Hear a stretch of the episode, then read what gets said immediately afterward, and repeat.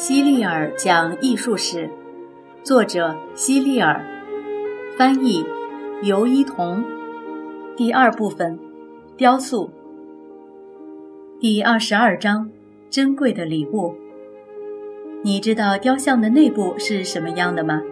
其实，很多大型青铜雕像的内部都是空的，装下一个人都没问题。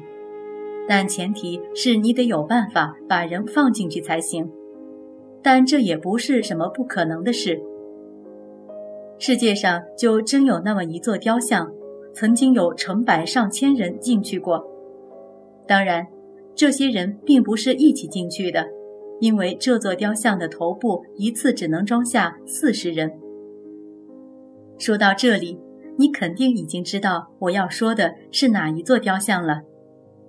对，它就是自由女神像。自由女神像坐落在美国纽约港入口处的一座小岛上，每一艘从纽约港进出的船都要从自由女神像旁边经过。即便在晚上，船上的旅客也能看到自由女神像，因为一到晚上，雕像内部就会灯火通明。自由女神像是美国的象征，那些身在异乡的美国人。看到她的照片，都会感到很亲切。想象一下，有这样一个女人，她有十层楼那么高，手掌有五米长，每只眼睛有一米宽，她的手指长度和一头成年大象的身高一样。如果要给她戴上一枚戒指，这个戒指得有篮球框那么大。如果你想给他戴上手套，那么做手套的那些材料得用一个篮球场来放。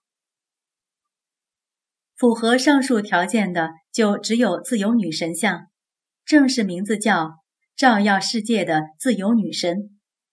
她右手高举着一个燃烧的火炬，这个火炬非常大，人们可以通过自由女神像右手臂里面的梯子爬到火炬里。站在里面，就好像站在了门廊里。自由女神像的左手紧紧抱着一本书，《独立宣言》。这本书比我们餐厅的大餐桌还要大。从很远的地方，你就可以看到自由女神像。但如果你想到达它的顶部，那就不是一件容易的事儿了。首先，你需要坐船到达基座。然后再乘电梯到达基座顶部，最后你还得爬很多层楼梯，才能最终到达雕像顶部。这些楼梯就像蜗牛壳一样，在雕像内部盘旋曲折。不过，在向上爬的过程中，你可以借机观察一下雕像内部的钢梁框架结构，你会发现这座雕像其实是用许多大块的青铜。拼接而成的。